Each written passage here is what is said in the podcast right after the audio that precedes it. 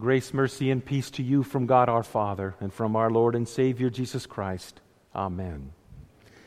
The text for this evening comes from the Old Testament reading, the prophet Isaiah. You remember from high school, in the concept or the subject of physics, the measurement of change is always defined by time miles per hour and so forth. When a baby is born, you talk about it being days old, weeks old, months old, and then finally you only celebrate years old. it is the same with ourselves, our children, and our grandchildren, and even our great grandchildren. And in the Western world, ever since the coming of our Lord Jesus and the Roman Empire's embracement of Christianity, the years are called in the year of our Lord or Anno Domini, AD. It doesn't mean after death, it means Anno Domini, in the year of our Lord. And so we're about to measure change from 2016 AD to 2017 AD. And each year, as this amazing miracle happens, you and I think in terms of New Year's resolutions. We resolve to change something about our life for the better. Typically, it's about our health, eating or not eating, eating healthily or prolonging what we're eating. Or maybe it's exercise or something along those lines. But the other one is trying to clean up our personality, that we won't be as anxious as we were last year, or we won't be as grumbling as we were last year. But all of those things are all focused on individual actions and individual things. True change can only begin if it begins in your heart. And your and my heart can only be changed by God.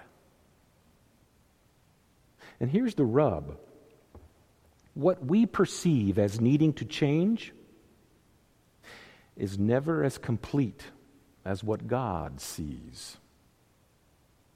What we see is never as a complete thing as what God sees. We compartmentalize into habits and idiosyncrasies and traits even, but God, God desires total renewal. We desire a change of a habit, of this or that, but God desires the death of ourself. That's pretty radical stuff, if you ask me. The death of ourself, because that's the issue, is self.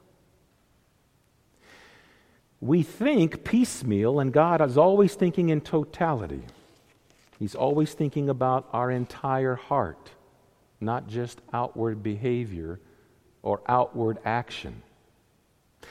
In the Old Testament reading, that was Israel's issue. You see, they had seen their immediate problem being protection. So they listened and talked to Egypt to bring their protection didn't want anything to do with God. In fact, they told their preachers, quit preaching to us about God, preach to us things that we like. Sounds like Paul's letter to Timothy. Itching ears, desiring to hear what they want to hear, gathering people around them. Signs of the end times. Sounds like the end times have been happening a long time, have they not?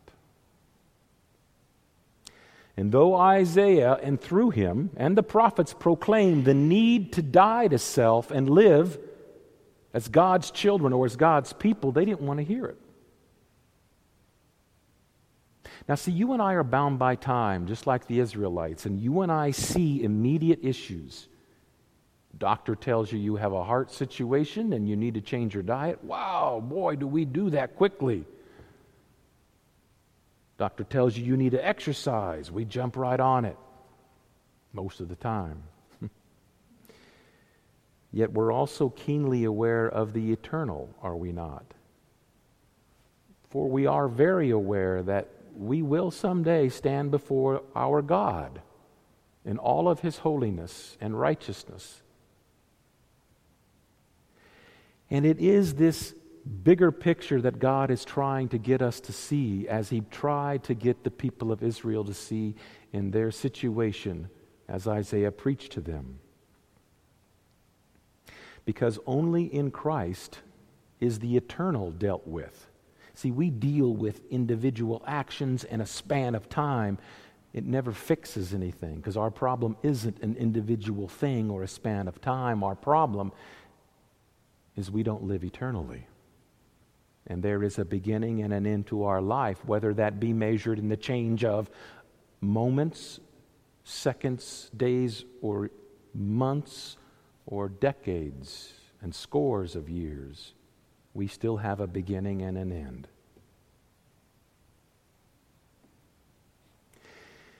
This is interesting because in our minds we think it's all about behavior modification. Just change our behavior and we've got a brand new person. You change your behavior, but God doesn't change your heart, it solves nothing. Nothing whatsoever. From God's perspective, it's, it is only through His work of repentance on your heart and His work of forgiveness in your heart. Those are His works, not yours. Those are His. He crushes you and he raises you. He pummels you and he bolsters you. He law and puts it upon you and he gospels you. It's God's work, not yours. All of our resolves, all of our changes is all centered on us with ourself rather than God with ourself. There is an interesting verse of intrigue in this evening's reading. It goes like this It's also of great comfort. For thus said the Lord God, the Holy One of Israel In returning and rest, you shall be saved.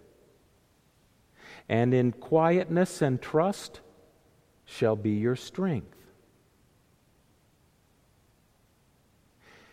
Said in a more modern manner, if you will sit down and be quiet, you will be saved.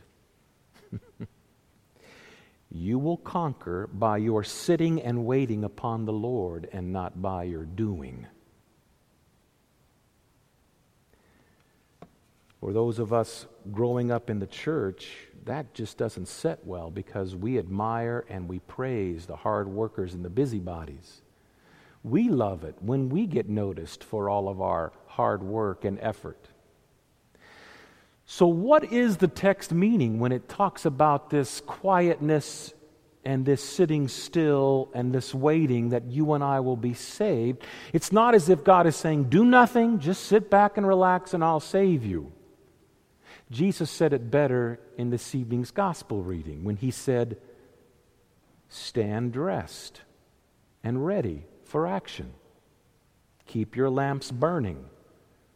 And the only way you can keep your lamps burning is with the oil of God's Word and God's means of grace.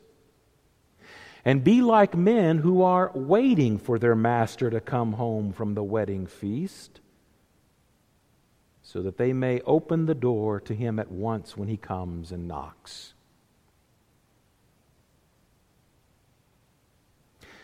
Recently, three of our sisters in Christ have exemplified what this quietness and this sitting still and waiting is all about. Something we will all have to do at some point or another, and which God wishes us to do tonight and each time we gather to hear His word. G.F., Thelma, and Christine showed that they were ready and waiting. Ask them what they've done for the kingdom lately. Nothing like what you've done. And yet, that was their strength, wasn't it? The sitting still, the waiting. the trusting in God's promises, the stand dressed and ready for action was their posture. It didn't look like it as they lay there. Blessed are those servants whom the master finds awake when he comes. And though their eyes may have fallen asleep before they died, they were as much awake waiting for him as you and I are here with our eyes fully awake and listening. And did you hear what Jesus said? He will dress himself for service. He will have them recline at table. He will come and serve them. And he did when he took them home. They had the proper posture. Sometimes our posture isn't so proper. And so our God says, I will get you into practice for this posture. And I get you into practice for this posture of standing still, listening, taking in what I have done. Let my word work in you and change your heart by coming to the table that He's prepared for you, the one that He stands dressed and waiting to serve you if you desire to be served. It puts us in the receiving mode and not the giving mode. It puts us in His strength, not in our own. And it for sure keeps our mouth and our mind as quiet as we can. Those are two places that we can't keep quiet very well. This is interesting. In returning and rest, you will be saved. In quietness and trust shall be your strength. For the Israelites, they needed to wait upon God's deliverance. They didn't. They chose to fix their problems by seeking help elsewhere according to their mind. It is the same with you and me. We think we know what's best, and so we seek alternatives to what God has promised. Because the waiting part is very difficult for you and for me. And yet, take the time in the Psalms, and you'll see waiting as a part of the theme of all the Psalms. It doesn't mean we sit still and do nothing. That is why Jesus said, Stay dressed and ready for action. How? By keeping your lamps burning. And you keep your lamps burning by receiving the oil from Him who provides the oil, the light of His gospel, His good news and hope, His forgiveness that He works in your heart. That way, when He knocks at the door, whether that is now or when we're in our 80s or 90s, we will be ready. Not just when we think we have our life sewn up or when we think our life is as chaotic as it can be. He will promise to care for you. In returning and rest, you will be saved. In quietness and in trust shall be your strength. In the name of Jesus, amen. the peace of God which passes all understanding. Keep your hearts and minds on Christ Jesus to life everlasting. Amen.